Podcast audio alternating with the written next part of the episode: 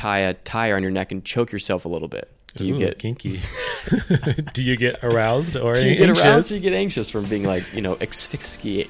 It's whatever you want it to be in this day and age. Ambitious. Dude, ever since we came back from that Vegas trip, I've had a new level of confidence. Yeah, same here. It's kind of ebbed and flowed a little bit, but definitely it's Yeah. something I've tried to keep on my mind and because it's not always just totally natural. Sometimes you have to like really focus in on it and remind yourself and uh, you know straighten your back up a little bit and just say, "Hey, you're the guy." Yeah, it's so true. It definitely ebbs and flows, and you have to really. There's a version of yourself that's confident. There's a version of yourself that isn't, and it's like a choice, like a conscious decision you have to make every day. Where you're like, I'm gonna be the confident version of myself today, not the bitch version, which is usually what I every day. Just like a dog that's been whipped, you're just just cowering somewhere. exactly. Yeah. Okay, so let's. uh Welcome to the podcast, Thank you. Jeremy. I'm glad to be here. What do you Um, want the audience to know about yourself? Oh boy. Um, hmm. I'm a confident guy, but I also uh, lack confidence in certain areas. Yeah, put it into the universe. I'm a confident human being. That's right. Yeah. Yep. Nice. Uh, well, great. I'm excited to have you on. I am. how did? When did we meet? We met probably 10 and a half. No. Oh, it was right after my mission. Yeah. Yeah. It was right. I think it was right before Riley and I got married. Um, you came home, but you left pretty quick, right? Yeah, I moved to Utah, Yeah. got married, so we didn't really become too good of friends until I don't know. We started working together. Yeah. Yep. I remember we kind of like would bump into each other from time to time if you were visiting here or if I visited Jesse in Provo. And then, but yeah, when you moved back, um, I think it was even a little while after you moved back still before we, but yeah, I think when we started working together. Yeah. For sure. Yeah, I moved back and then moved away again. Came back. Yeah. Anyway, so we've been hanging out at Artifacts for like about a year since Yeah. like the beginning of COVID. Yeah. Artifacts is such an open place. So you get to learn a lot about somebody in a short period of time. Yeah, man. I had my first anxiety attack inside Artifacts. I had my first and my last one there. Man, I yeah, I hope I never have another one. God, it was terrible. When my dad came down there and then brought me upstairs because I thought that I was just breathing propane and that's the source of my anxiety. I was like, no, like this is even worse. Like now I'm gonna have to have an anxiety attack in front of Jeremy. Yeah. yeah. I was seeing your, what do, what do they call it? Your soft white underbelly. Oh yeah. well, thanks for not judging me too hard. Definitely not. No, I, uh, I, I wouldn't say I'm a person that offers great advice on certain things, but I definitely am a person that's uh, comfortable listening and hearing people's, you know, hearing their shit. Yeah. Mhm. Yeah, you are good at that. I actually like your advice. I'm gonna turn down this AC. It's kind of hot. I would say that the contrast of having these an- anxiety attacks over the past few weeks has really assisted me stepping into the confident version of myself because I understand what the anxiety feels like so well or so acutely Yeah. that I'm like, I don't want to do that. And so the alternative is just the other side. And I'm trying really hard right now to not swing super hard into the extreme confident version of myself because I think that that can really drop you into like selfishness and Yeah. Yeah. pride. I find that when I am like in a really confident state, I it, it sometimes comes across as uh, passive or passive aggressive, like stay out of my way, don't Oh. You know get on my level, or let's you know let's have some space because I don't want to be brought down. Um, so yeah, I, I mean I feel like I swing pretty hard on that. You know, sometimes my my shoulders are rolled forward and I'm kind of trying to hide in my own space and sometimes my chest is puffed out and I just feel like nothing could get in my way and it's it's such a stark difference uh, that uh, it's kind of almost manic in a way Yeah, I can see that. What would a what would a good balance of confidence look like to you? Yeah, I've been trying to like isolate that in my mind. Um, and I think it's just, you know,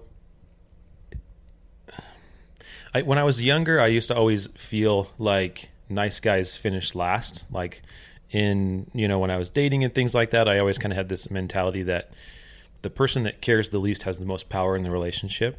Hmm. And so as I like think about that and trying to focus in on how to be confident, but also be uh, a person that's very approachable still and can like tone it down.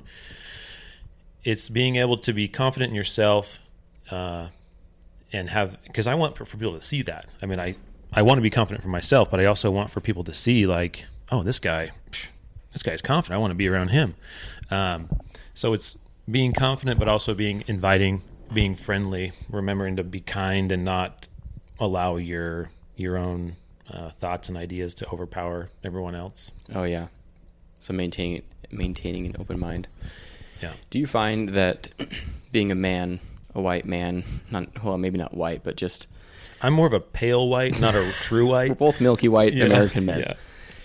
Uh, there's this obsession with um,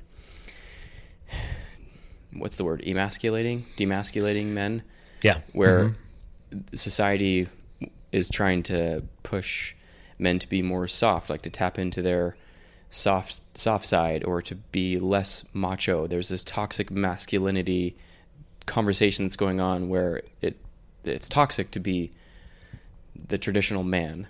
So how do you how do you because I, I would consider myself more of a sensitive guy, Mhm. sensitive and soft with an, a soft white underbelly. Yeah.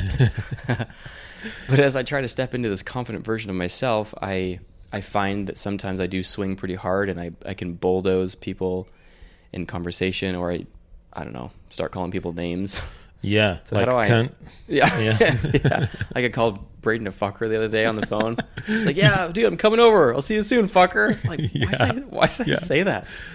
Oh, I'm like, gosh. is this me trying too hard to be confident? Yeah. Uh, and I don't want to be this inauthentic version of confident.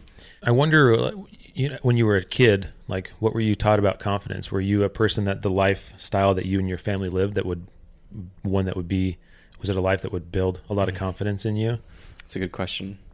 Because for me, my, so we lived in California. My dad worked for the state uh, prison system, did pretty well. Um, and it was just, you know, um, we lived a very normal American life.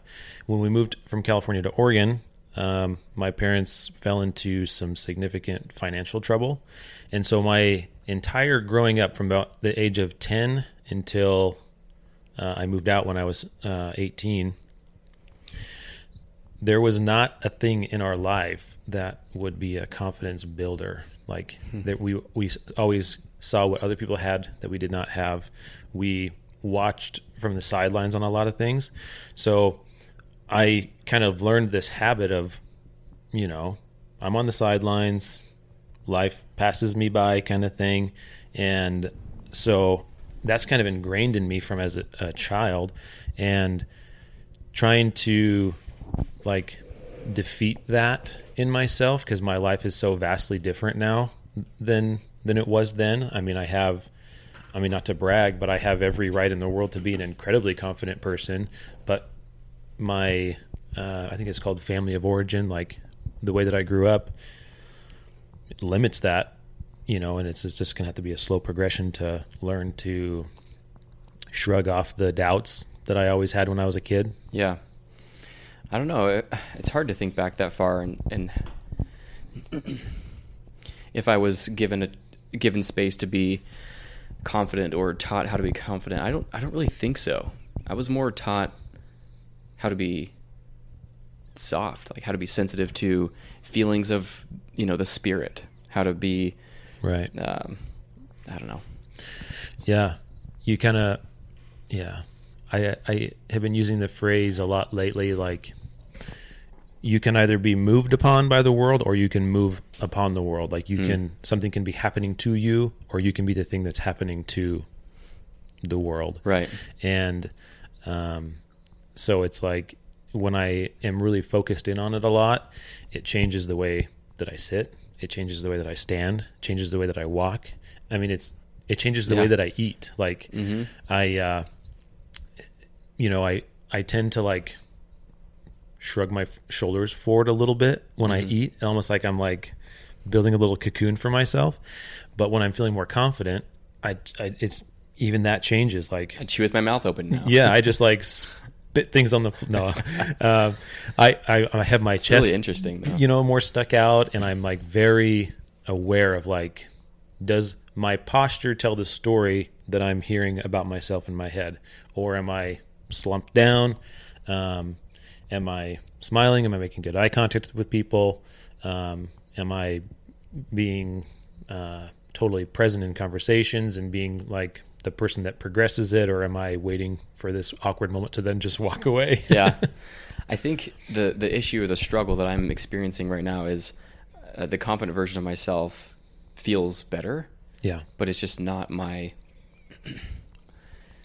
it's not the first version of myself that I wake up and feel, mm-hmm. and so I'm trying to get to that point where it's just I wake up and I and I am that version, but right now it's just not that way. Yeah. So it's always a. It takes a lot of energy. It takes a conscious decision. Um, I mean, it affects. Yeah, I, I like what you said about affecting your posture, the way that you eat, the way that you sit. It really does affect Mhm. every single aspect of your life. I'm reading this book right now called Mating in Captivity. Ooh. It's a really good book, and not to, but confidence affects like the way that you, I, I guess, mate with your partner. Absolutely. But yeah. it's it, the book dives into how, like this power dynamic with uh, with couples. A lot of times, people don't want to give over their power in Mhm. like business or in everyday life, but in the bedroom, it's it's not that way. It's like a chance, a safe space to like s- submit to to power yeah. and uh, to enjoy that, to let go of that control. So it's yeah, and that's another thing I've been thinking about is like how do I maybe I can explore it there first in a safe space, and then it will slowly start to expand outward from there. This episode is brought to you by Artifacts Fine Jewelry. If you haven't found unique jewelry and fine art in Southern Oregon, then you owe it to yourself to take that short drive to Ashland you can witness for yourself what Artifacts Fine Jewelry has to offer. They're a full service jewelry store, the type that you typically don't see anymore. It's really unique in there. They have a men's ring selection like you've never seen. They can custom make any ring or custom piece of jewelry that you can imagine. And with those custom projects, they offer videographies that you can see that ring all the way from conception to the wax process to the carving process to the very finished piece. Super, super nice. And I do that videography. Come into Artifacts and mention the Ambitious podcast and get 10% off of your jewelry purchase. This episode of the podcast is brought to you by Ostra's Tapas and Wine Bar. Are you looking to escape Ashland, Oregon and try something new? Ostra's Tapas and Wine Bar is the perfect spot that bridges Oregon and Spain with food and wine. They give you an experience to explore wines, cocktails, thoughtful dishes, and tapas that give you a taste of Spain with that familiar flavor of Oregon that you know and love. They use minimal, high quality ingredients that deliver maximum flavor. And I actually work with Ostras creating their photo and video content for their social media platforms. And every time I visit, I'm super impressed with the owner, Oliver. He's always walking around, not only talking to his customers, but also educating them on what they're eating and drinking. People absolutely love him. There's a really nice feeling of calm inside. They have really great music, and you get a lot of space around your table, which is super nice. They're open Thursday through Sunday from 5 p.m. It's a good idea to book a table through Open Table. And if you have a group, like a birthday or a holiday family get together, be sure to call ahead and book those groups because this space and concept is perfect to bring people together safely. Next time you visit Ostras, mention the Ambitious Podcast and get a complimentary wine flight with your dinner purchase. This episode of the podcast is brought to you by Ellie George with HomeQuest Realty. If you're in the market for a home in Southern Oregon or thinking of selling your home, I've been working with Ellie George with her marketing and can testify that she is a true pro in the industry.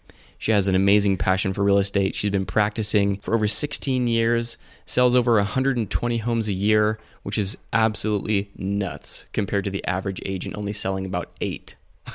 When it comes to marketing, I've seen her go the extra mile to make sure her homes stand out and capture eyes nationwide, and to net the sellers way more money in the end. She and I work together a lot on her higher end homes, creating videos that beautifully and thoroughly showcase the spaces, and I've absolutely loved working with her. Mention the Ambitious podcast and get a no cost, low pressure consultation.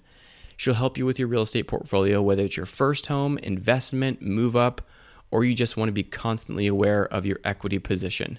She's definitely who I would trust for my real estate advisor. I don't know. It's it's a it's a hard Yeah. thing to figure out. Yeah. So I, I guess to kind of circle back to what we first started talking about with the toxic masculinity, um, it- it's so interesting because I feel like men, especially our age, um, have been being told for like the last ten years or so, you know, your your wife comes first, or you you know your girlfriend comes first, or whatever, or you you take care of others before you take care of yourself. Um, y- you know, women are just as powerful as men, which of course is true. Um, but I think because the way that things swing, it's like we're at this kind of peaking where women are, um, you know, put above men, which, you know, that's not something that bothers me. I'm a person that's secure to like say, oh, I can step aside, you know, whatever, that's fine. But then what happens, and is in an effort to please our partners and please other people, you spend so much time focusing on on them, on their needs and what you think that they're wanting from you. And I think for a lot of people it causes them to lose their sense of self. They they sideline themselves for so long to try to like make sure their partner is happy. Um, and so then they lose their confidence, they lose their charisma, they lose their um, just I guess the thing that makes them them. So you lose yourself to your partner. Yeah, you lose your entire personality. Yeah, you lose, and you and, uh, and for some people, I think you lose a lot of respect for yourself. And when you don't have respect for yourself, how can you expect your partner to have respect for you? So, Yeah. like, trying to do the thing that we think we're supposed to do, but maybe not knowing a health, not being taught a healthy way to do it, it almost causes the opposite effect. You would think that you know a person that you know, um, just to for a really simple general analogy, a person, a man goes to work, comes home, he's got a wife and kids, you know, is just thinking about his wife and kids all day. How can I help? What can I do? You know, and so you think you're doing the right thing by, you know, thinking about them so much. And then at the end of the day, it's like, it's not super appreciated. It's Right. like, oh, so all that I was, all that I was, you know, stripping myself away was for nothing, and it's kind of like going the opposite way for me here. This is this Yeah, sucks. it almost becomes an expectation. yeah, well, yeah, and it's just like, uh, look at you helping clean the house, you pussy. Yeah. Why would you do that? You should be doing something cooler and more masculine. Impress me now. I definitely fell into that trap when I was married to my ex-wife.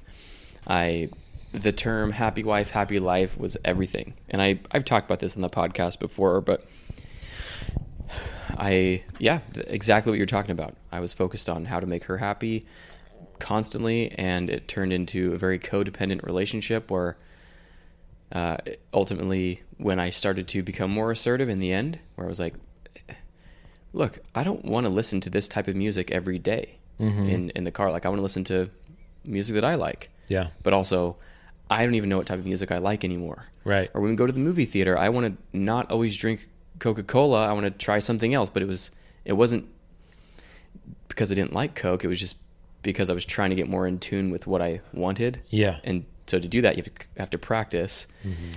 And uh, my ex-wife just didn't really. She, it, you know, that took an adjustment period. She's like, "This is new. This is different. I, I'm used to just getting what I want. You supporting that, and you exploring that with me. And now that you're seeking for your wants and needs, it, it's going to take an adjustment period for for me and for both of us Yeah. and uh, we just didn't have the proper skills, the proper maturity to to figure all that out. And so, you know, no fault to her alone, but you know, there's fault on both of our shoulders for just not knowing really, and Yeah. for the ultimate failure of that marriage, which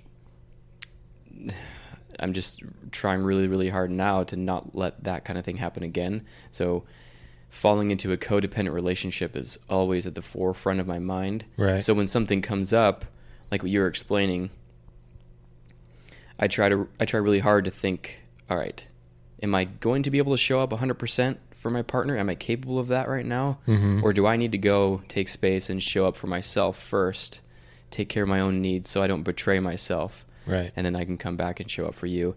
And uh, in the meantime, you're responsible to manage your own emotions. It's not Mhm. my job. Whereas before, in my ex relationship, that was. I, Right. I always, no matter what, put her first at the at the cost and the, at the betrayal of my own emotions. Yeah, I think it, you have to find a happy medium between being a partner that's open and um, can adjust, you know, to to keep your relationship healthy and happy, so your partner knows, like, I hear you, I I care about you, but at the same time, I love your uh, your term of not betraying yourself because you know it happens super easily. You think, you know, it's got to be one or the other. You can't have both, but really it should be. You know, Mhm. um, and having the emotional maturity, maturity, maturity to um, be able to keep your confidence, be true to who you are, but then also be, you know.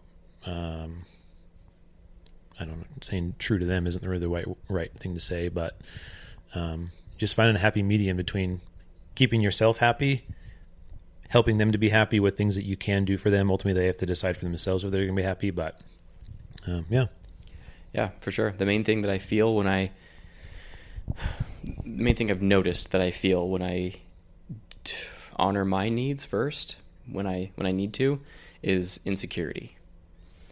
Because when I go away, uh, in a time when I know that my partner is maybe struggling or or asked for something, and I say no, I need to go take a, my take care of my my no, my needs first.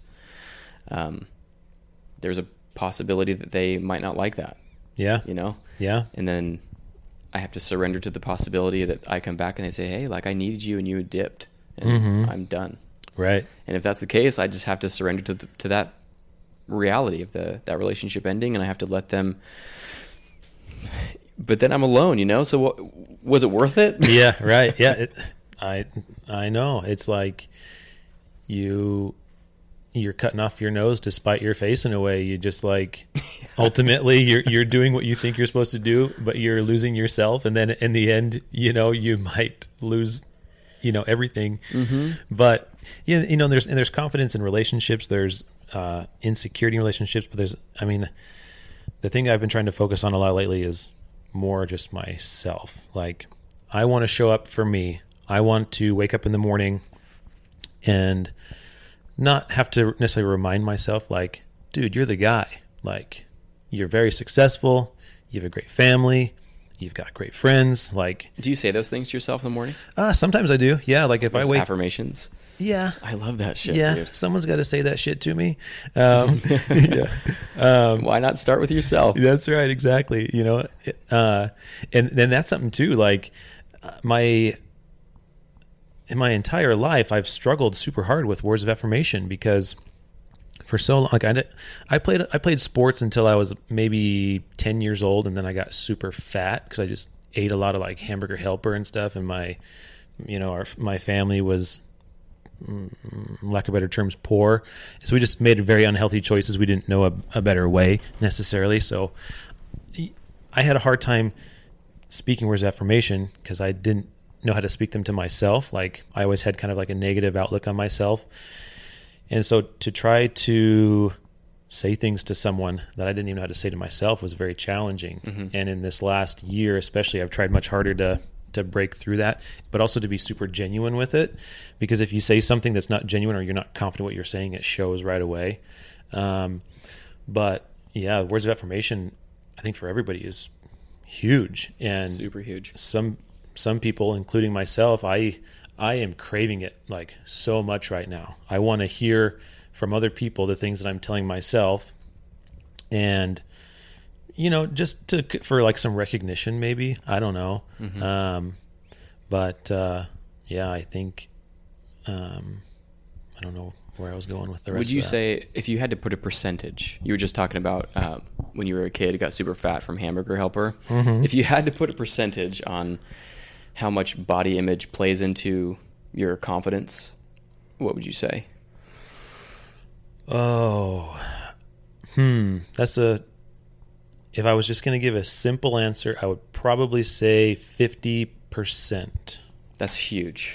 Yeah, and and the reason why I th- that's the simple answer is It's that America.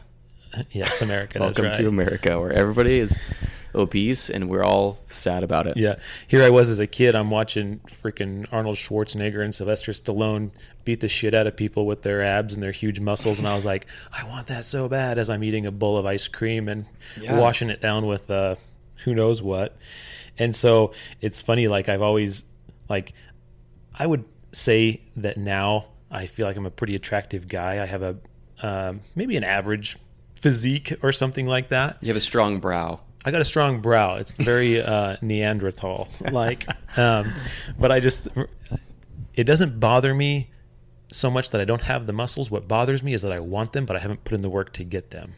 so yeah. it's like here's this thing that I want, but damn, There's a that's gonna pill be- for that. Yeah, that's right. There's a pill or an injection or something. Right? Something. What does Steve Rogers get on Captain America? Can I just go into that cryo chamber for a second and Yeah. just get all sweaty and buff? Um, God, man. yeah. It's crazy that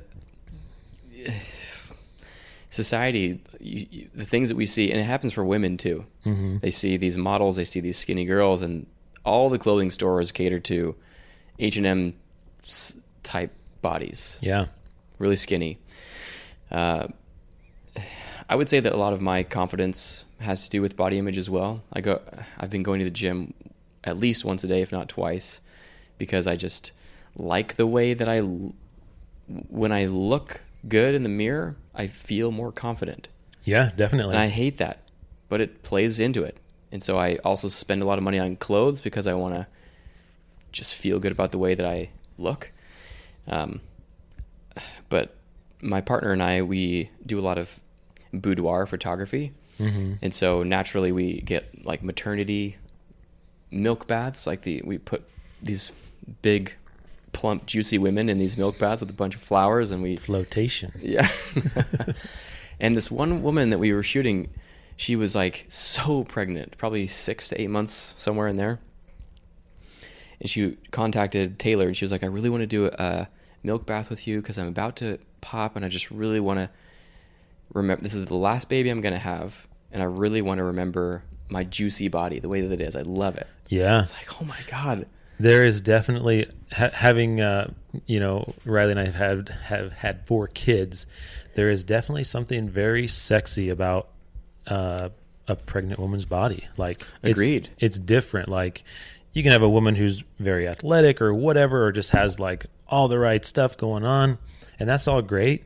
But there's something so sexy about a pregnant woman's body. Like It's got to be something like innate from nature where Yeah. like, they're just so fertile and they're yeah. I can procreate with this woman. But at the same time, it's like you can't. She's already with child. You know, the, the deed's already been done. You know, it's just like I don't know. Maybe and maybe for me, it's just like the amount of love you feel for your spouse when they're you know pregnant and going through what they go through with that. And there's just something like very romantic about like this person is carrying my child. They love this child so much already, and it's just like a beautiful thing. And um, Totally. yeah, and but what's so funny about like looks is so much of I think people's perception of the way that you look is your is your confidence. So Yeah. like you can have a person who has like a super, you know, I don't want to talk about bodies all day long, but super nice body, but they're just like so ashamed of themselves or whatever, and it and it comes through. It might be nice, like oh that person looks good, but they're kind of you know weak sauce. But then you have a person who has a dad bod or whatever, but they just don't fucking care. Dude, the dad bod is in right now. Yeah. A lot of women are into that. Yeah, And you're right. Like there's there could be a girl that or a guy that doesn't have like the quote best bod Mhm. according to society's standards, but if they just carry themselves in a confident way, it's so it it makes up for any lack of whatever you might think they're lacking. Right. For sure. yeah, they want to know. I mean, people want to know like why is this person so confident? Like I want to know about them, what they like about themselves so much. And uh yeah, that's uh, I mean, I keep on circling back to, you know, kind of in this last few weeks my confidence peaking, which was kind of strange because it kind of came after a little bit of a emotional trauma I was going through.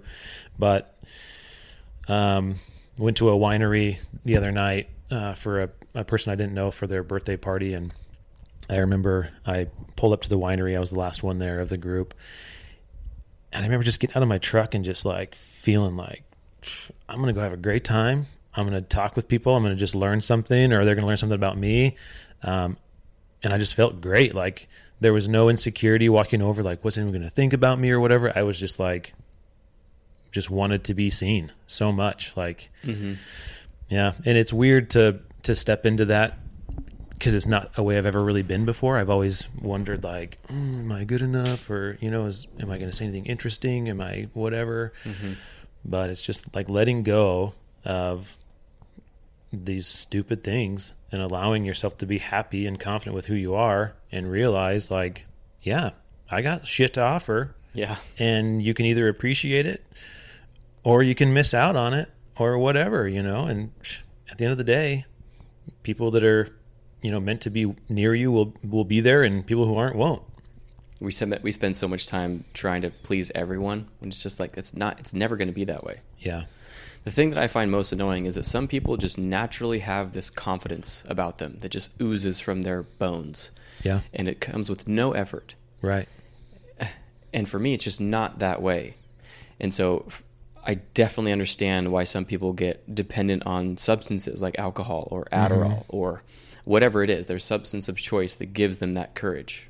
I mean, they call alcohol liquid courage. yeah, And it's so obvious to me because, yeah, the first time I drank alcohol was at a wedding, and all I wanted to do was like go out in the back and smoke weed with the bridesmaids, which I did.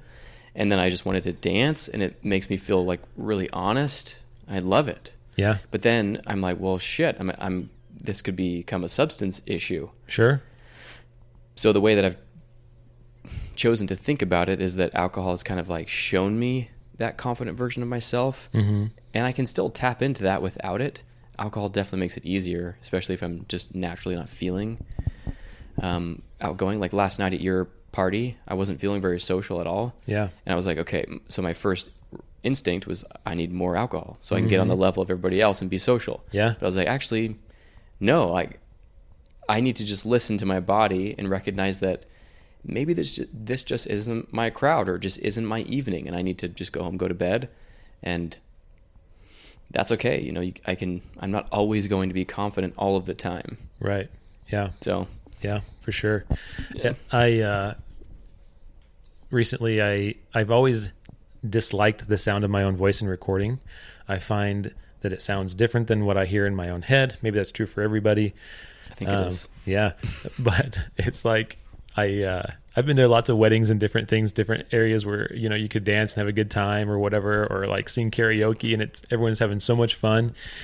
But I always had this thought of like, you know, I'm not a great dancer, but everyone can move and have a good time and have fun. But I would think, ah, is someone going to look at me and think that I'm like trying super hard, and they're just going to go, "This guy sucks." so it's letting go. I, I, for me, it's just so much letting go of not caring what other people think about what I'm doing and just being happy with what I'm doing, living in the moment, you know. Um, so like I've been recording myself, making little videos. Nice, I. I I recorded myself singing and I posted it on Exposure social media. Yeah, exactly. It was just like you know, and it, the thing was, it wasn't even for necessarily for anyone else. I didn't care if people watched it. I don't care if it got one like or hundred likes or whatever on Instagram. It was just me stepping out of my comfort zone, saying, I like I can do this too. Like it doesn't matter if someone watches this video and goes, "That video is stupid," or you know, if someone watches it and, and thinks it's great, that's cool too.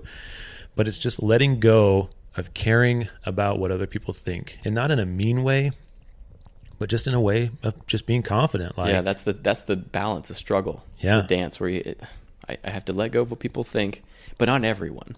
right. and then, yeah, I don't know. I guess the first person that you need to care about.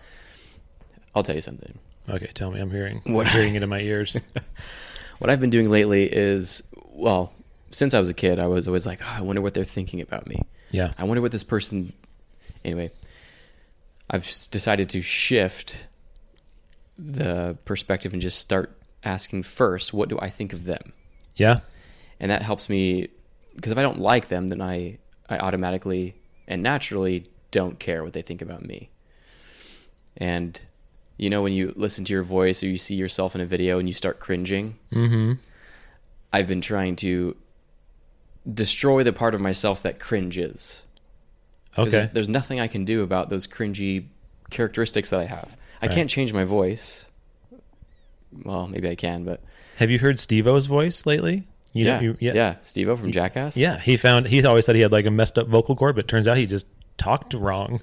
Just Oh, kind of talked from the back of his throat and strained.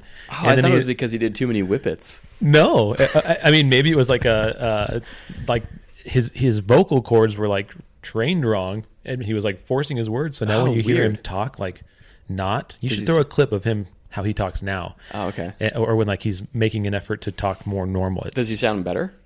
He sounds super weird. It's almost like uh, I know what his voice sounds sounds like regularly. I've heard him like on on podcasts and on Jackass and stuff. yeah, it's just, it's similar, just less strained. It sounds it's kind of like he has a very, kind of a high voice. It's kind of Yeah. weird, but yeah, It's it sounds like he just smoked a million cigarettes. yeah, and screamed a lot and ate glass. Like he just came from a really really loud concert. Yeah, yeah.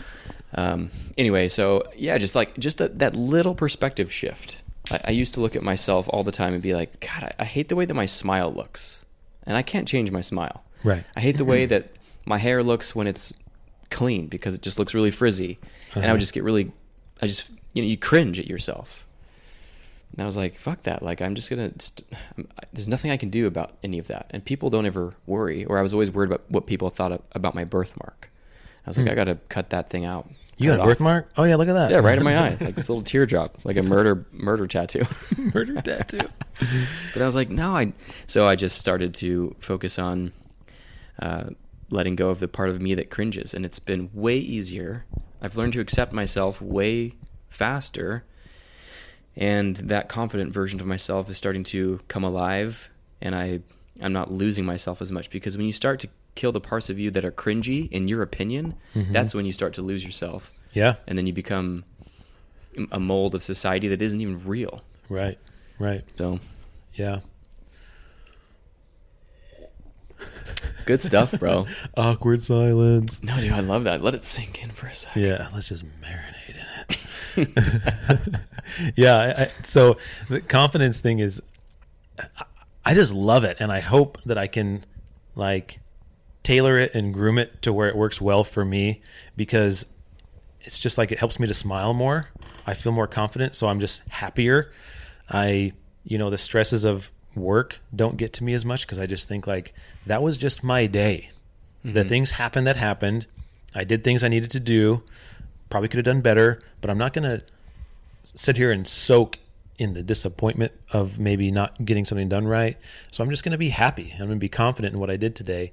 And one of the uh, things, and I talked about this on a stupid video I recorded, but um, it's just like, Oh, I love those videos you've been doing lately. thanks. So Uh, cool. Uh, Day one of stepping out of my Yeah. comfort zone. Day one of not being a puss anymore. Is that what you said? no, Oh. no. Um, but it's like so. It's it's funny. uh, So I own a jewelry store, a very successful one. I worked there, and I'm buying it. Um, I've, I've owned it for uh, two and a half years now. I have a nice home. I have a beautiful wife. I have great kids that are all super healthy and smart and creative.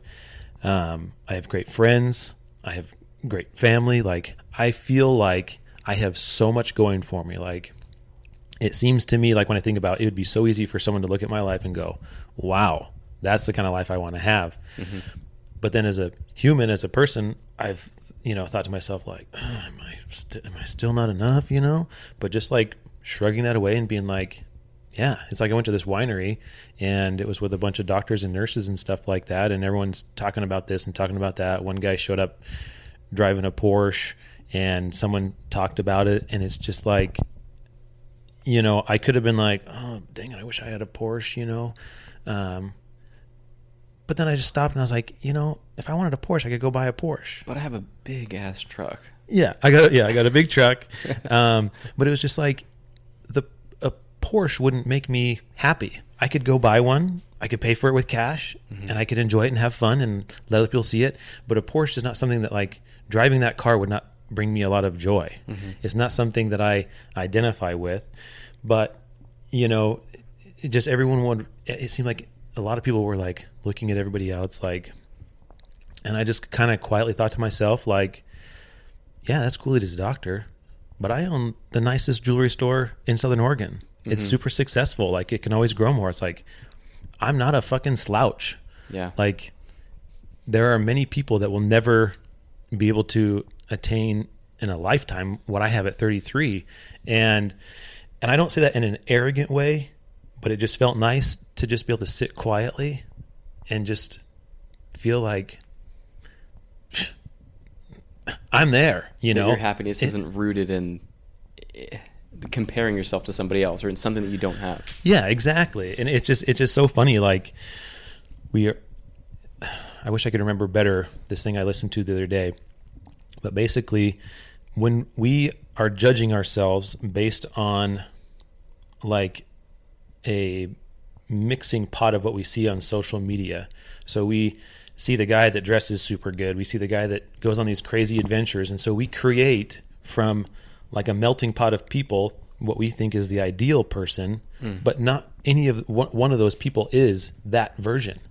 And so we're holding ourselves to this standard that's not even real. Well, we're constantly being shown only the best version of people th- through Instagram.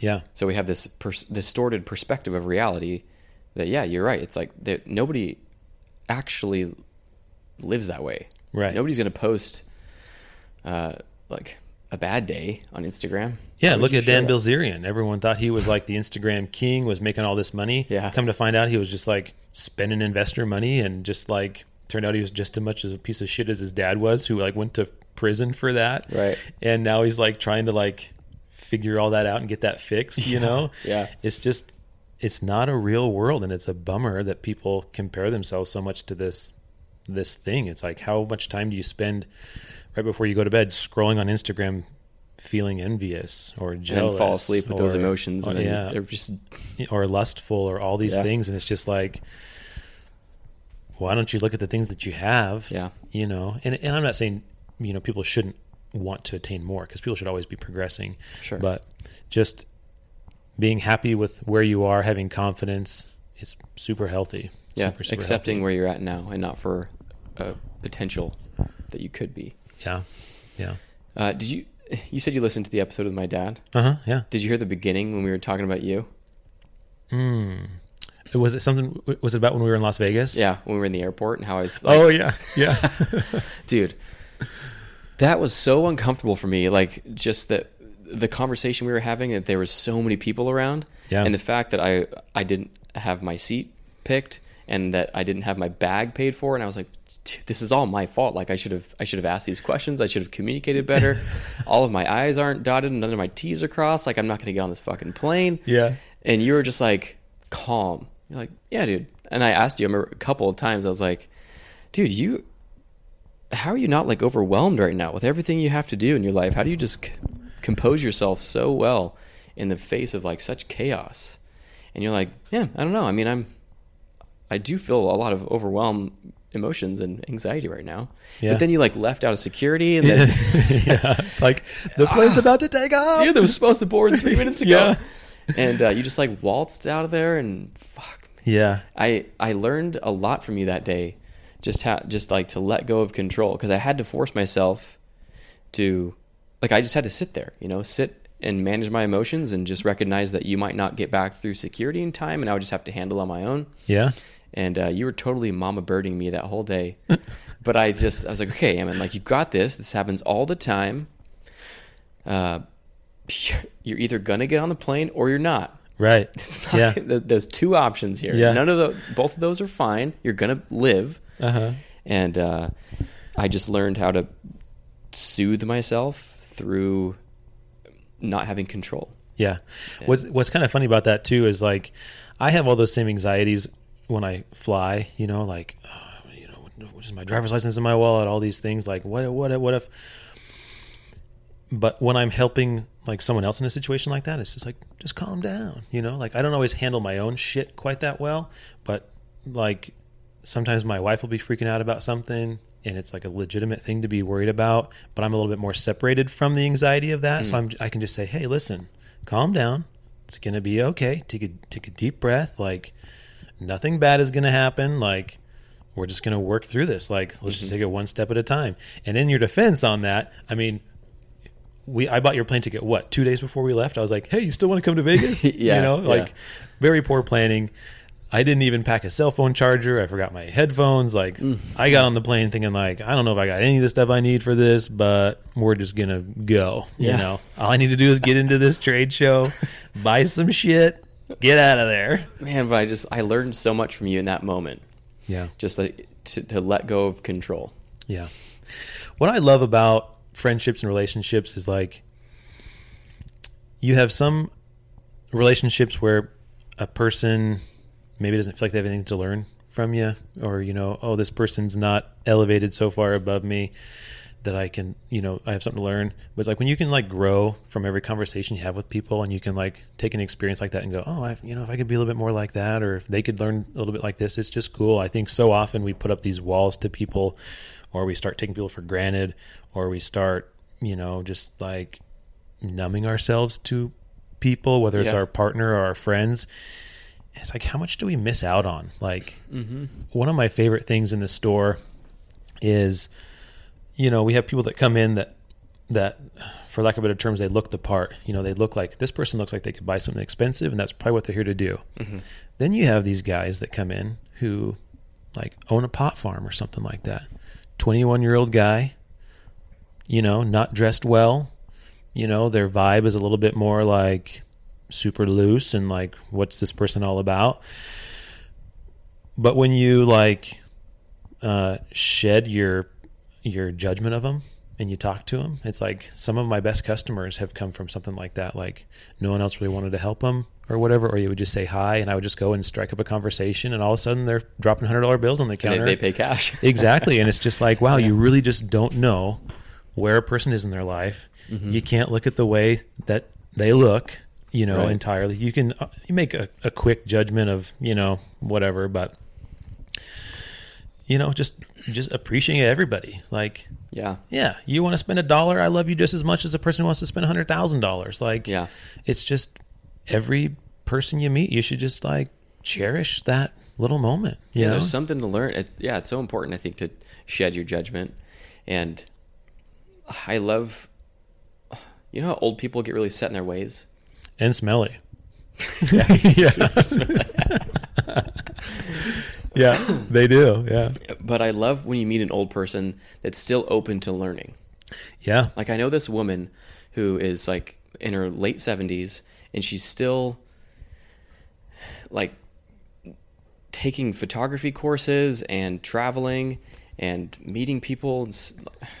She's a businesswoman and I just I look up to her a lot in a lot of ways. I don't agree with everything, but I just love when you meet somebody who just never got stuck in their ways. They're open to learning and changing and not judging and being open-minded to just life still. They're Yeah. recognizing that they don't know everything, even though they're fucking old, Right. And, and probably know a lot more than you or me, whatever. But they still are open to, yeah. And she's always so nice to me. She's like, "Oh, I didn't know that," or "Tell me more about what it's like to be Mormon." So I love it. She's asking Yeah. me questions, and Yeah. it's so cool. It's like this mutual respect that you automatically have. Yeah. Yeah. It, you're right. I, I look at, you know, myself at, I'll be 33 um, in about a month. And like the habits that I already have, you know, the things that I think that I know that are right and like solid, how much worse or stronger will they be when I'm 70? Like, am I going to be adaptable? I mean, I really feel like I, I have a, an ability to take an open-minded approach to things. Like, I, I question my my um, my predispositions, if you will. Yeah. Um, you know, and like being raised in a Christian home, I was always taught like, you know, being gay is bad, it's a sin. Mhm. And so I just thought that, you know, growing up. Yeah. And I had all these things like because of like religious standards or whatever things that I had been taught that I just thought were right. And for so many years, I feel like now looking back, because now I just like, if you want to be gay, that's great. Like it takes all types. Like you're no different than me. I'm attracted to a certain type of person, and I wouldn't want someone to stop me from pursuing that. Yeah. You're attracted to a certain type of person. Don't you know? Shouldn't be stopped from pursuing that. But Simple. yeah, So simple. yeah. It's, but I, I guess I'm saying all that just to like, uh, one thing that I love about myself and gives me confidence is my ability to like be adaptable hmm and not be so stubborn on things and just to be open minded and just love people and hang out. Dude, that's like the answer to life. Just be adaptable. Yeah. Some days I have super stubborn m- moments though. Oh, for sure. Man, Yeah. I had a bad one the other day. Yeah. Was rough. Yeah. But yeah, I think that Yeah. I, I'm sure that as you get older, it's harder to be adaptable because you're just tired and you Mhm. like what you like and it's worked. And so you just lock yourself in your house, you turn up the heat, and you just pet your cat. yeah. And you don't want anybody to bother you because people are just fucking annoying. Mhm. And these kids these days, they think they know everything and they're trying to teach me things. Yeah. you don't want to learn anything Yeah. because it's hard and you got to, your brain's just tired and you just want to smoke your cigars and die. please, death, come for me. And there's like Any a, day now, please. you know, there's a space for self care. Yeah. And there's a time to die. But I just think that With modern uh, advances in science, I'm sure we're going to live to be like 200 years old, dude. Come on. probably, Yeah. You're not allowed to die. We're going to give you medications because it's big money. dude, but then it's going to be even harder to, to remain open minded and adapt. Yeah. Because I think the longer you're alive, the longer, the more time you have to f- figure out stuff that you like. And it's so, that's one thing that I've been trying to turn off is this, that, that voice in your head that's like, I like this, I don't like that, or defining things. Yeah. because Um, the more that you do that, I think that the more the, the more closed you are to to life in general. So if you can just turn off that voice and just learn to observe the world, rather, Mhm. it's. I mean, this is all going to get super new agey and Alan Watts philosophy, whatever. But uh, just like meditation and recognizing that you're just a consciousness observing the world as a human being and Yeah. to stop defining things. It just makes life a little bit easier to accept. Uh, so if something happens to you that you don't like, you can just be like, well, I'm just, just, it's happening. There's nothing I can do, Yeah. and just accept it and just move through it. Yeah, definitely. Yeah, I want to kind of circle back if we can to the Sure. to the confidence and Of uh, course. not losing sense of self. Mhm. Just because it's a, it's such a relevant topic, I think, and it's something that is super helpful. You know, Mhm. it's amazing the way that a person's life can change when they stop, you know, being insecure or when they get a firmer grip on their insecurity. It's like I feel better. I feel like I attract people more. I feel like my uh, spouse has an easier time engaging with me. Um, I feel like I am a, a more proficient uh, and better salesperson at, at work. You know, it's like um, I feel like I sell so much better, and it's not because I use any tricks or anything like that, but it's just when I'm describing this piece of jewelry that I made to somebody, like when I have absolute confidence in myself and in the piece of jewelry, there's no, you don't use words like kinda and sorta and, you know, things like that. Yeah. When you speak clearly, descriptively, and like with confidence, people eat that up and they feel like I'm going to be part of something. Like I'm buying something that's super cool. Like I Mhm. want to have this. Yeah. And that's been showing up a lot in, uh, at my store. Um, and not everybody buys and that's okay, you know? Um, but just like having that confidence shows up there. I feel better in a quiet place with my confidence. Like Hmm. when there's no noise, there's no one else around, I feel good. I'm not sitting there worrying about, oh, what did I mess up on? Um, so yeah, I'm just trying to like really focus in on being more confident in myself, being positive. It's funny, like even ordering food at a restaurant. Uh, Riley and I went on a date the other night, and we went to one of our favorite places, and we have some things that we usually always like to get. And I just said, I think I'm going to order something that I would normally never order, and just see what it's like because Nice. it's just one meal. Mhm. It might even taste like shit to me. I might not like it at all, but you know what? Coming out of my comfort zone, I'm confident in this decision. Like, also too, you know, I can think of so many times where Riley and I are like, "What do you want to do? Where should we go?" And I'm just like, "I don't know. What do you think?" And now I'm being more decisive. Like, I want to go here. Let's do this. Mm-hmm. You know, we just did a overnight rafting and camping trip. We started on one part of the Rogue River, rafted down, had tents and stuff, set up camp, and just being like decisive and like feeling like this is my realm. I'm doing what I like to do. I'm having fun, and I'm not going to be like a bully if someone else wants to do something else. I'm not going to not, you know, be moldable there. But just if there's an opportunity to be decisive in a situation, I want to do that. I want to be able to make a quick decision God, and feel good about it. And it's not easy always, you know, because then sometimes you think, hmm, did that, did my snap decision there, like, does that make them happy? You know, like, Dude, you start overthinking and doubting. Yeah. And It's hard when there's so many options. Like, did I make the best choice? I find that's a, something that my brain does is I get really indecisive because I don't know if I'm about to make the best choice. yeah, I think fear of missing out uh, or FOMO is so huge right now. Like, I don't know if you ever do this, but do you ever go to a restaurant and like Riley and I do this? We uh, both find something we want to order, then we're like, but what if this other one is good? So we order a third entree. Like, Yeah. don't want to miss out. Like, Yeah. or you know we just it's crazy to me. I mean i don't know. Maybe it's a good thing and i'm just afraid of it because it's not natural to me but it's just like people are okay with ditching good stuff to go for something that might be better. And it's like a fast-paced world and if you can't adapt to that it's just like you're just going to be like this sad little blob that just everything passed you by. Yeah. and i mean i have a lot of old values and uh, you know we've talked a lot about the enneagram stuff. And as a nine my core wants to just be like settled. Like that's i want peace. I want to feel comfortable. I want to you know not have things shaken up too much. I don't want to be out, thrown out of my comfort zone. And that's part of why i'm doing this is like as i've been learning about because i'm a nine um, as I've been learning about the Enneagram, I'm thinking, wow, there's some great stuff there. That's really cool. You know, it's, you know, some of this is like, it's good that, you know, in a world with so much imbalance, I can be a little bit of a balance for people. Yeah. You know, I can be that, I can see that. yeah, I could be that nice blanket for someone to come home to or whatever, if you will. Right. um, but also, nice, too- he's like a nice flannel blanket. yeah, he's just so nice. Um, but like when you can recognize, like, oh, that's kind of a weird flaw that I have that I knew was there, but I didn't really know how to even recognize it. So then you can work on it and you can like adapt.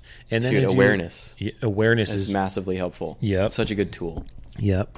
And the Enneagram really brings a lot of awareness. I love that you've like totally dove into the Enneagram world and Yeah. accepted like just be open minded to the fact that it might be able to help you. Or the possibility rather. Yeah, and for so many years of my life, I was so closed off to that stuff. I, Riley shared it with me maybe six months ago, and I was like, "Oh yeah, that's cool." She's all hyped up on it. Her friends hyped up on it. That's really cool. But I was just like, whatever, you know. And then You can't put me into a box. you can't put me into a box shaped like a nine. And uh, then I, like, in a vulnerable time, I started learning about it, and I'm like, whoa, there's some real shit here. Like, Mhm. this is very accurate for me. I learned a lot about my number. I learned a lot about my wife's number, learning how to, um, you know, ask for what I need, learning how to uh, create uh, emotional safety for her to be able to talk about what she needs and to learn to speak her love language more. Because, you know, and as I say that, I think to myself, like, oh, here I am talking again about, you know, doing things for other people to try to make them happy. But when you do it, when you're doing it that way, when your your main focus is on them, and you're sidelining yourself, that's unhealthy. But the way I've been kind of approaching it is like, I want to be happy. I'm learning about myself. I want my partner to be happy. I'm going to learn about her too. And so, So there's a mutual benefit. exactly. Yeah. And not to say like it's a conditional thing or like I'm doing this to get this out of it, but in a way it is like that. It's like ultimately, if I want to have as much happiness as I can, I should also try to facilitate happiness for her in the ways that I can. So I'm going to do those things. And it's almost selfish. Like, Well, you can't show up for anybody else unless you show up for yourself too. Yeah. It's like that, like the plane thing. You put your mask, your oxygen mask on 1st Mm-hmm. before giving your oxygen mask to anybody else or help them put theirs on. And I don't think there's anything wrong with that. Right. To be to find a, a mutual benefit or something that a reason why it would benefit you as well. Mm-hmm. Yeah, I don't think there's anything wrong with that at all. Do you uh, do you think that there's like an answer or some kind of a way for somebody who's overly emotional, who's somebody like me, Mhm. who is very emotional? Do you would you say that it's harder for people that are overly emotional to be confident? Um, I my gut instinct is to say yes. Um, Mine too. but that's probably be probably because of you know we've spent the last 30 plus years feeling that way Yeah. you know one thing i think you can have confidence in in, in anything you know people who cry a lot they can have confidence and feel like you know what i allow my emotions to come to the surface i cry it out and i feel good about that. I feel good that i don't bottle things up. I feel good that i allow for myself to process these things you know? But it all comes with with everything. It's a healthy balance you know? If you just so for example um, this last year uh, i went and did some uh, counseling went and saw a counselor. Um, i for a long time kind of didn't try to fight back with grumpiness like i would get grumpy. I would it would be if it would like physically manifest itself like i could feel it physically and i would just a- allow it to happen. So like if i was upset with my kids i would just allow myself to be grumpy. And i remember sitting at dinner one time with some friends and you know um, maybe i yelled at my kids or something like that. And um, I I'm so embarrassed about this now, but I actually said like I feel good that I don't care that you guys are seeing this. Like this is who I am. I'm not a- ashamed. Like I'm not going to pretend to be this super nice like just happy-go-lucky But dad. doesn't that doesn't that kind of go against what you just said though about crying? Like, I see what you're. I, I get what you're saying. To feel good about just crying, mm-hmm. to feel good about being happy, but like, but being grumpy, you didn't feel good about just allowing yourself to be grumpy. because it was unhealthy and because what I was doing is I wasn't addressing the fact that I was that was the easy road for me was just to be Oh. grumpy. Like Gotcha. it didn't it didn't require me to self-analyze. It didn't require me to get uncomfortable and say, "You know what? They're just being kids and I'm being a guy that has too high a standards for my kids or whatever the reason was." Gotcha. and so it was unhealthy and i it was you know it was laziness is what it was I so you know working with this counselor learning about myself you know i never had thought so much that my childhood would have such a big impact on who i am now. Thinking back now that seems pretty silly that i didn't realize that but just being able to recognize like take a deep breath calm down you know you have a better ability to manage your emotions than they do. So for me to get angry at their emotions isn't fair. Um, Right. and so just learning to to manage those things um, Hmm. yeah That's pretty cool. yeah That actually helps me a lot. Like I, I want to accept the fact that I, and I wouldn't say that I'm overly emotional. I would just say that I'm very in tune with my emotions, and that I'm, I'm a four on the Enneagram thing. So it's all about just swimming the in the emotions and feeling them, and so I do give voice to them a lot more than I would say that t- typical man does. I don't Yeah. think that I feel any more than a typical man, but I do speak my emotions a lot more. yeah And uh, yeah, I'm trying to be more okay with that, more confident in the fact that I just that way. An hour and six minutes. we've been going for an hour and six minutes Yeah. dude that's what's crazy like you think oh you know i don't have anything to say and all of a sudden three hours later you're still talking you're like whoa apparently i got a lot of shit to say maybe it didn't all make sense but Dude, that's why I love podcasting, and I, I say this all the time in in real life and in the podcast. Yeah. Just that I love podcasting. I think it's the the bridge between real life and social media because you get to understand somebody's opinion all the way through. You get Yeah. to hear context, and anyway, I just think it's great. yeah it, you go on social media and someone posts something let's say it's 50 words, and that's probably a large post for most people, and then you want to comment on it, and you limit your comment to like 10 words, and you're supposed to understand where they were coming from and then also be understood at the same time. Like that's Yeah. impossible. Like yeah. these these Facebook fights. oh my gosh. There's no there's no way that that can be productive. Not even a little. It's so self-serving. Yeah. Yeah, it has nothing to do. And so I uh did you listen to uh Matthew McConaughey's book Green Lights? I did. One of the most profound things that I learned from listening to that book was I think he was in Africa. So he would go on these crazy journeys. He's in, he's in Africa and he's sitting at a table with two guys and they start having an argument. hmm And uh, he's kind of observing the argument and he's kind of comes to the conclusion like, hey, this one guy is right. And so he turns to him. He's like, hey, listen, man, I think I think he's right. And the guy that he was siding with says, that's not the point of this. I'm not arguing to be right. I'm arguing to understand his perspective. Oh, So it's like huh, that's pretty cool. that. So that's what I have been trying to do so much since I listened to that, and it's something I was kind of doing anyways, but didn't have words for it. Is to understand other people better. Like it's good. Like if you make a good point and someone's like, "Oh, I hadn't thought about it that way," that does feel good. But it also feels good to me to gain better understanding from learning from people who have a an opposing opinion.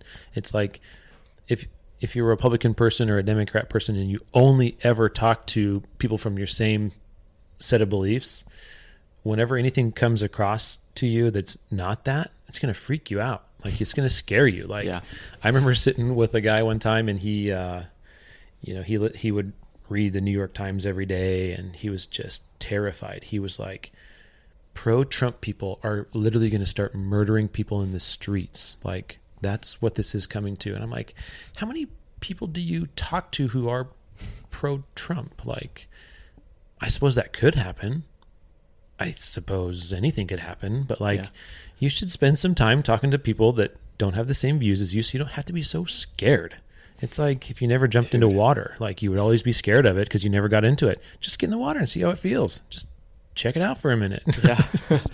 yeah, it just goes back to exposure therapy. I when I struggle with anxiety or when I was, which I, mean, I still do, but I was l- looking up on the internet like what to do about this. Yeah. And one of the techniques was exposure therapy, just find out what it is t- that's causing you all this anxiety.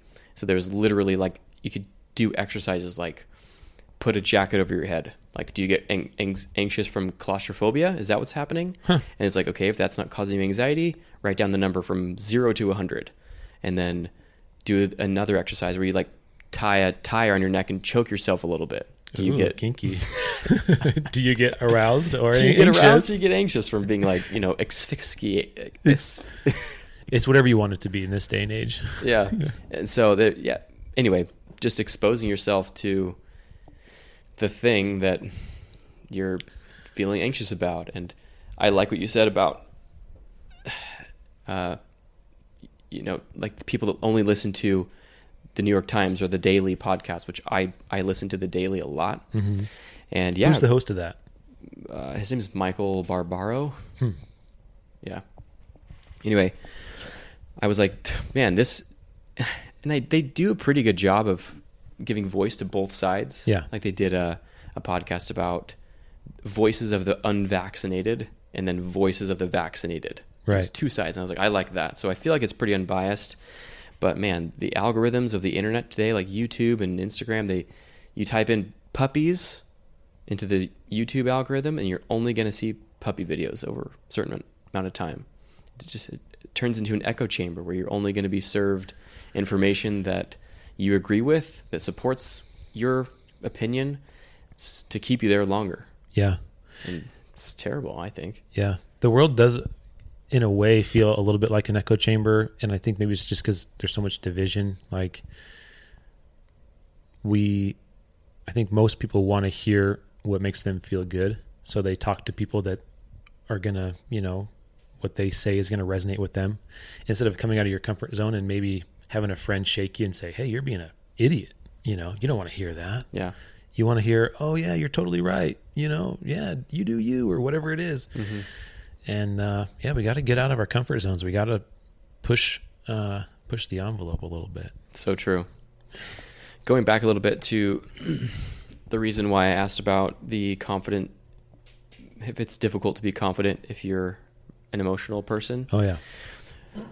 The reason I ask that is because I've noticed through taking medication like Adderall, it puts me very much in my logical mind and suppresses my emotions for the amount of time that I'm on Adderall.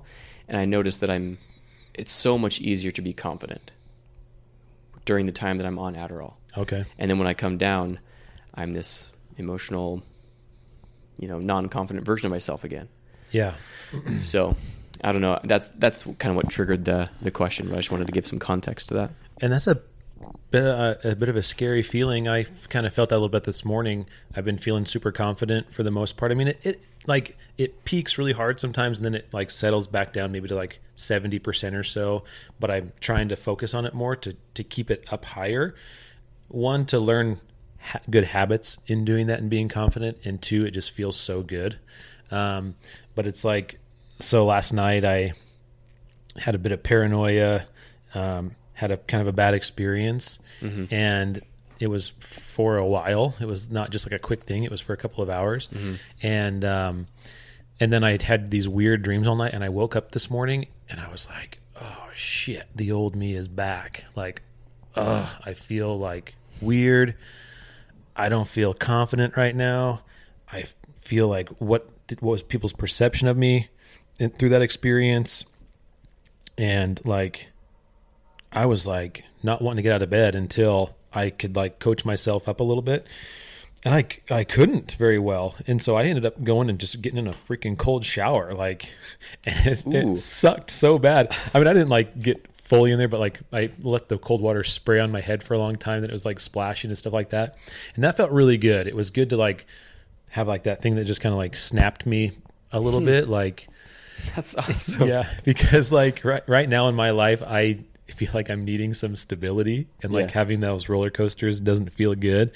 Um, and so it's just like I was feeling like, oh gosh, I gotta do something. So I did that cold shower. It felt really good, and I think, but too, like it's healthy to recognize that you're not always going to feel 100 percent Yeah. all the time. You know, nobody, I mean, maybe some people do, but most people don't. And, you know, you get to see people who are very confident have those bad days too. Mm-hmm. And so it's nice. Like, and I just hope that, you know, the people that are around you, like in your surroundings, can recognize that too. Yeah. And also separating your confidence from your emotion, I think is important too. Like, to say, "Oh, I'm a super confident guy, so I'm never emotional." That's not right. Right, You know, you can be confident in who you are. When you put it that way, it's like, well, duh. Yeah, yeah. is- It's so easy. Like, it, it's just like I think I was thinking about this yesterday. Like, I can be super confident in who I am and know my worth and know that I have a lot to offer to the world, to my business, to my friends, to my wife, to my kids.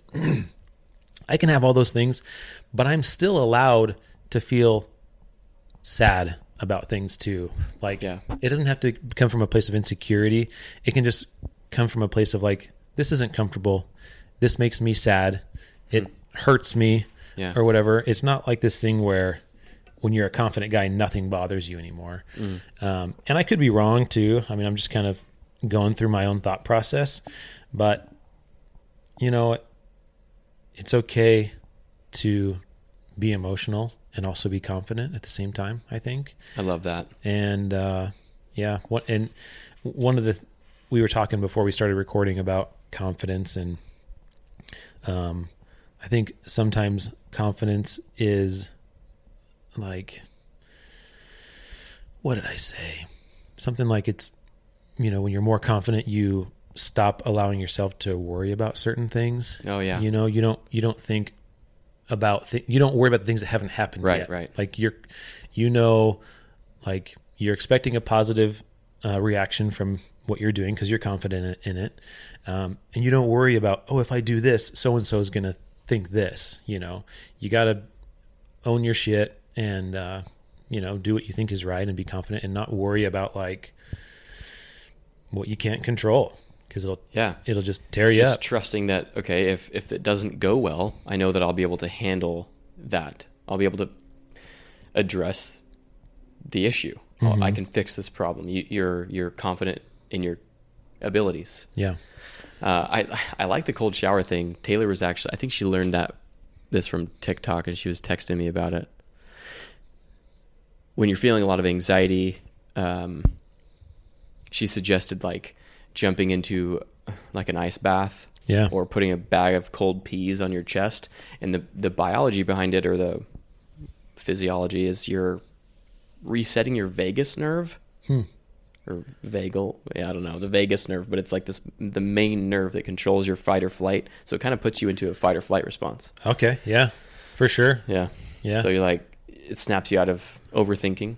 Yeah, yeah. I um, when we were on that river trip I was talking about, we uh, just camped on this little sandy beach on the river, and in the night after the kids were in their tent and stuff like that, I was feeling a little bit like, okay, things are settling down now. Like I don't have to be as worried about you know watching them in the river. I don't have to worry about all these things, and and like I was like, I need to like just like reset a little bit. So I went and dunked myself in the river, and it was not super warm out anymore, and it just felt good to just like to just like take control of something feels really good. Like I don't just have to, you know, wait this out and see what my emotions do to me.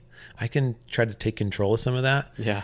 and uh, That's awesome. Yeah. I love that, dude. just like I one of the funny things about uh, the Enneagram 9 I watched a video called Nines in the 100 Acre Wood and the it's you know they did all these studies and stuff like that and they found that the most famous nine of all is Winnie the Pooh. And I thought, well, Oh, that's really? kind of weird. I don't want to be Winnie the Pooh, but like he wakes up in the morning in his little tree house, he comes outside and he just knows he's going to stumble across a pot of honey. He just like, he just knows like the world happens to Winnie the Pooh. Winnie the Pooh does not happen to the world. And that was one of the reasons why I've been trying to like make bold moves that I wouldn't normally do just because like, Oh, what a good lesson, man. yeah. And so it's just like, and in, in a way, it's a positive thing because it's like, you know, people who have huge dreams, that's an awesome thing, you know. But there's a lot of stress that comes with that. So people are like up and down like crazy. They have super highs, super lows. And I kind of feel good about the fact that I'm a person that's pretty stable. Like, Dude, you know, I that's awesome. I wish I could be more stable. yeah like and i'm not saying like i'm a totally stable person emotionally but just like i i don't know I, it's it's good to be a person that can recognize like you can do better you know as a nine and so i'm trying to like be that stable person but also have like some really cool peaks you know do things Yeah. i wouldn't normally do um, Jump out of your comfort zone. yeah jump out of my comfort zone jump into some cold water I really want to find a cartoon character that's a four. Because I think it might be helpful to see a really, really dumbed down, simplified version of myself. sure That's not me. Yeah. Like, Yeah. like on the TV, you'd be like, oh, yeah, that's. yeah yeah, that'd be nice, actually. uh, Riley is a two, and I watched a video yesterday, and uh, Leslie Knope from Parks and Rec, she's a two. Uh, Michael Scott is a Oh. two, and she was like, Man, got the biggest lady boner when so- she found that out. It was just like, just thought that that was the coolest thing because she loves him so much and how funny he is and stuff They're like so that. productive, twos. Yeah. They're So they get shit done. Yeah, you should have seen her working this. Uh, you were there, like at the party. She was just like going from person to person, big smile, having a fun time. Everyone was loving talking to her. It's just like, man, I wish I just had that natural ability to just Yeah. be and for people to just be like, oh yeah, I Yeah, she you." was great. I I poked my head into the kitchen because I, I heard that there was some uh, mezcal drinks being made, and I wanted Uh-huh. to place an order. And then she was like, she saw me. She's like, Ammon, do you want to help me make some mezcals? I'm like, Yeah, oh yeah, sure. Just Yeah. really good at delegating, and then Yeah. she went out and circulated the group. she's super great. Taylor's the same way. yeah, Such a two. Mm-hmm. Yeah, Riley. You know, as far as like confidence goes, eh, you know, as a two, uh, I don't understand it perfectly. You know, the twos or the nines or any of it yet, but like they want to help people. They're they're always looking for ways to serve people, and if they're not careful, it can come across. You know, if they're not careful internally, they start to do it with an expectation that people are going to do th- for them things for them back so it's kind of conditional but riley is a very like introspective person and she's thinks about things a lot and she cares about people a lot she cares about you know Super likes- cerebral. yeah she just has an ability to like think about things really well. Um, but I was saying all this just like the confidence that she portrays like outwardly. Everybody loves Riley's smile. Everyone I know talks about it. Everybody loves like her crazy cackle laugh that she has. Like she's just this person that people want to be around, and that's how I want to be. You know, it just it doesn't come as natural to me. Yeah. Um, but yeah, it's cool. Man, I, yeah, that, that's my whole thing. It's like, why does it come so easily to people like that? But yeah, we all have our strengths and weaknesses, and Yeah. I just treat it all like a buffet. Like this is something I like from your number inside the Enneagram thing, and I want to Yeah. I want to use that to apply to myself. That's what I love about uh, these little personality tests and things that they can be a source that grants you this awareness. And you don't have to be locked in that box. That's the thing. Is that, yeah, these are your natural tendencies, but that doesn't mean that you have to be defined by them forever, or that you can't adopt other skills and strengths from other numbers. yeah. It, unlocks the box knowing like Right. having the knowledge is what unlocks the box. Mm-hmm. Like, That's a good way to put it. yeah, it's, it's until you like can recognize and put into uh, words or however you understand things in your mind, like you're locked into it until you can understand it. And so when once you understand it, you have the ability to move away from it. Mm. You know, Yeah, I like that a lot. sometimes it just happens. Sometimes it's like a major shakeup in your life that causes it, and uh, you know, but yeah, It- Usually that growth does come from a moment of uh, when you're in a lot of outside of your comfort zone. Yeah. One thing that I fear a little bit with the growth I've been having lately is I really like strong foundations. I like having something really strong to come back to. Me too. And, um, you know, this confidence boost I've had is pretty new. So, like in my mind, I think about am I building a pyramid of confidence or am I messing around with Jenga blocks? Like, am I, is one wrong thing that someone does going to knock me out of that confidence and just sink me into like this mess that has to then be cleaned up? And that's not what I want because, again, I think that you a person should be confident in themselves for themselves to like and then the the the things that they can learn about themselves the things that they're able to do through that confidence is ultimately going to be a benefit to other people too but i just to kind of circle back i have a little bit of a fear that like because this confidence it's real but it's also in a way superficial like i'm manifesting it for myself and it's been good i've had positive feedback in my um, interactions with people and stuff from it but I just am like trying to like put out some like safety nets and stuff too to like Yeah, I think that it's. This is just my opinion. It's probably whether you're rooted, whether you're a pyramid or Jenga blocks. It depends on where your confidence is rooted. Like if mm-hmm. your confidence and your happiness was rooted in a Porsche, and somebody took away your Porsche, then you're probably in the Jenga block category. yeah But if it's rooted in something that's, and I don't know what that, the proper place to have it rooted in is, but I'm sure there is a proper place yeah to where you are the more pyramid type. yeah But yeah, I don't know. yeah. I guess you'll find out. yeah I think for me personally it's just recognizing that when things don't go my way or when someone doesn't do the thing I want them to do or doesn't feel the way that I want them to feel it doesn't necessarily have to do with me. It's not my it's not a, a flaw in me. It's just that this is just what happened and it doesn't change my self-worth at all. It's just like okay. And, and that's what i was talking about too with separating emotions from your confidence. Like you know if something happens if somebody says oh you smell like a you know a rat's shit or whatever or you or you i don't like you or you did some dumb thing or your voice is stupid or whatever it's like it's like oh that, that's a bummer but it doesn't change how i feel myself like oh, that kind of makes me a little bit sad that you feel that way but i feel great about myself anyways like Mhm. Just let it roll off your back. yeah exactly Don't let it affect you too much. yeah, so you got to separate like I still know who I am. I'm still a solid person. I still feel good about me. I'm not in any my health, my emotional health is not necessarily or, or my physical health is not in risk. Like I can handle this. But it's okay for me to be sad too. Like mm-hmm. if something happens that is traumatic, it's okay for me to to feel sad about that or Right. feel angry or feel happy or whatever the emotion is but it's hard to do. It's super hard, especially when you for me personally, I feel like I'm a person that I was on the sidelines a lot. I never felt like I was necessarily the first choice, which isn't necessarily totally true. Like I think you know, about things in my life that have happened now, and I have more perspective. I think, oh yeah, you know, I did better than I thought I would, or did better than I than I than I thought. Um, but just uh, just trying to realign perspective. What happens when somebody you were just saying like I don't like your voice or you smell like shit, whatever. But what if somebody says something about your personality or about your your whatever that you're actually sensitive about?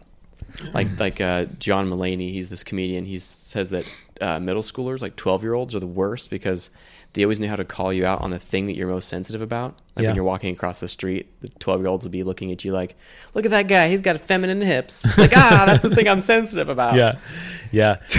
That's different when it's like, yeah, I, I mean, I like my smile or I don't care about my voice, whatever. Yeah. But if it's something that I, that I actually am trying to change and somebody calls you out, it's harder.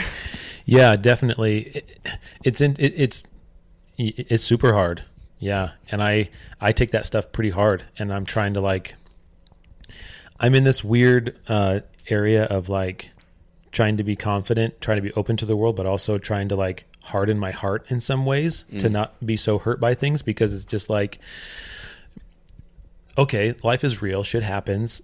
I'm confident, but there are certain things that will hurt me Yeah. so do you? So I'm like in this feeling of like, mm, do I just be open to that, or do I harden my heart and Hmm. almost make the first move in a way, which is not super healthy, I think. Oh yeah. Um, but yeah, I uh, when someone calls out something that's like real for you, that's Yeah, these YouTube content creators, they always say that. Like, yeah, the comments are stupid. Like, stay out of there. Uh, most of them are just bullshit anyway. Uh-huh. There's always that one that they say something that's true. right. And uh, it's something that I'm very aware of in my editing or whatever in the video that I knew wasn't perfect. Somebody caught it, Uh-huh. called me out on it. And then it's just, it, it really gets under your skin. Yeah, yeah. So what do you do? Like, do you just, yeah, what you're saying, do you just, do you become this perfectionist that everything has to be perfect before you release anything into the world? Or do you have to accept the fact that sometimes you're just going to make some mistakes and, and it, recognize that nobody's fully bulletproof? Yeah. There's going to be things that hurt. And I, I think that that's the latter is my way. Just like I was paralyzed by indecision before. Yeah. Just so afraid of making a mistake, being called out, being insensitive to one party versus the other, or saying something in this podcast. Like this podcast is actually a source of a lot of my anxiety because Mm-hmm. I'm afraid that I'm going to say something and then look back and it's going to be so cringy that I'm going to feel terrible about it. And I can take it down. it's already on the internet. I can take it down, but it's- it's downloaded on some people's devices Yeah, and I just have to accept the fact that I'm going to make mistakes and hope that people can be compassionate. Right. But man, when when you get on the internet, people just have no compassion anymore. There there's this anonymity that gives them a sense of confidence that it's sickening to me. yeah. it's so sickening to me. Mhm. Yeah, and I I catch myself sometimes falling into that trap a little bit too. And I like I'll write out a post or a text message to someone. We talked about this in Las Vegas. Like I'll say all the things I wanted to say, and then I'll just delete it. And it was therapeutic, and it doesn't hurt the other person. It just like is healing for yourself. Um, but yeah, I you know coming onto your podcast, I wonder like, am I going to say something that's going to like well, the first thing you're going to think is, does my voice really sound like that? Yeah, I can tell too that my voice today is especially strange because I'm my voice is so dry. My throat's dry. I think you sound great. So, Exposure therapy, dude. yeah, Just listen to it like 20 times, and then that's you won't think about it anymore. yeah, and then then you you'll dissect and criticize every other aspect. yeah. I keep on waiting to like have this aha moment where I say something. I'm like, now that shit was good. People are gonna like this, you know? Man, because I'm such a in, uh, I, because I create so much content and I'm the subject and I do this podcast. I've had so many opportunities to to look at myself and and become aware of the things that I do, the tendencies that I have, and the things I don't like about myself. So that's why I, I bring up the thing about killing this the version of yourself that cringes rather than the cringy parts. Yeah. Uh, Yeah. And that's it. I mean, like, um, we're, uh, Ryan and I are going to go to North Carolina to go to a wedding, uh, in about three weeks. And the people whose wedding it is, they like to have a good time. They're great hosts. They throw a great party and there's going to be dancing and stuff like that. And I want to just be a person that can be on the dance floor and just have a fun time and move Yeah. and not care what anyone else thinks because everybody else looks just as foolish. But the thing for me is to stop wondering or caring like oh is someone thinking oh does he think he looks good doing that like he looks like a fool it doesn't matter if you look like a fool like Right. be confident in what you're doing and have a good time and uh, you'll be happier that's like kind of what my my mantra is right now just like Good for you, man. yeah That's amazing. I love that you've found uh, just that you found how to do that. You can be. A lot of times I'll swing to the extreme, be like, dude, I am such hot shit. yeah you just walk around with your pants unzipped Yeah. like un- intentionally But like to find that balance of like, no, I mean, you know, confidence and courage, but also humility and openness to, to change. yeah yeah It's such a dance. And Yeah. no- nobody's perfect at it, I don't think. right But I love that we're having this discussion. Yeah. Raising awareness about like, here's something you can try. Be more like Winnie the Pooh. right God, I can't wait to find my four cartoon. Yeah. What if it was something weird like uh what's the what's that duck um is it Daffy Duck Daff- one was just always angry and just going crazy? Daffy or Donald. Those are the two ducks that I know of. yeah. But I guess that wouldn't be a four. That would be more like an eight or something like that. Just a crazy angry duck. Always I know it's probably going to make me really uh, Yeah. insecure about myself. Like, oh shit, am I really Yeah. Piglet? Yeah. So, I mean, I don't know how much more time we're going to spend, but I just like when we talked about doing this podcast, we were talking about just like confidence and not losing your sense of self. Yeah. And I just like want to touch on that just one last little time Yeah, dude, touch it. and hope, ooh, that felt good. Um, I don't know if I'll be able to keep my train of thought, but just like learning for me, this is what I'm trying to do. This is, this is for me. Um, try not to lose myself in the service of others. You know, um, I, I still want to help people, but I can't, you know, try to become something for someone else and then lose myself in the process because then at the end of the day, like if that doesn't work, who are you? Like, and that other person most likely has been concentrating on themselves and mm-hmm. like knowing who they are. So then you have these two entities working for the same person and you know who's looking out for you kind of a thing. Right. And so it's it's challenging because you want to be a person that like is helpful and super nice and and you can be all those things and also not lose yourself but like learning how to do that in a healthy way when you haven't done it before it's uh it's a learning experience. But i'm finding that internally boosting my own confidence and then also you know trying to be more true to myself is what my my mind and my emotions needed and need and continue to need and i just hope that there's not something like in the near future that's going to shake that up i want to get some like good emotional muscles built up here before anything like gets crazy on me but you never get to you don't get to choose you know life happens muscles. yeah I love that. yeah to go with my attempt at getting some crossfit muscles Dude, exercise has been massively helping with my confidence. And not just because I like the way that I look, but because I just feel better. yeah yeah for sure Yeah. Mhm. Well, dude, thanks for coming on the pod. thanks for having Thanks me for on the casting pod this pod with me. Mhm. Um, where can people find you? At Artifacts. yeah come Go find me at artifacts Artifacts and get married. That's right. Get married, buy something special for someone special, or buy something special for you who is special. Bro. Be confident. right. Treat yourself first and then Yeah, yeah. I love one of the funny things that's happening right now is uh, Tiffany and company just like they spend so much money on marketing. They've been marketing engagement rings for men more, mm-hmm. and like seeing men trickling in, like, yeah, I want to get a ring for myself, and I want to have a one carat diamond in the center of it. It's like, whoa, okay, you don't want just like a plain black band like most guys. No, I want like a diamond ring. Like, Oh, we- that's badass. yeah, we just had a couple from Mount Shasta. They bought some rings, and the man's ring was more expensive than the lady's ring because he wanted a bigger diamond, like because he had these big hands. And it's just like, More power to you, dude. I would feel so like uncomfortable having that diamond on my hand. Like when I mm. wear my Rolex watch, I'm just like, I feel a little bit like, am I trying to be showy? You know, it's like I don't even know how to read a clock. it's like I have my phone right here. Maybe that's something that you need to do more Yeah. to put yourself outside your comfort zone. Yeah, It- and and it's funny. It, it started a conversation.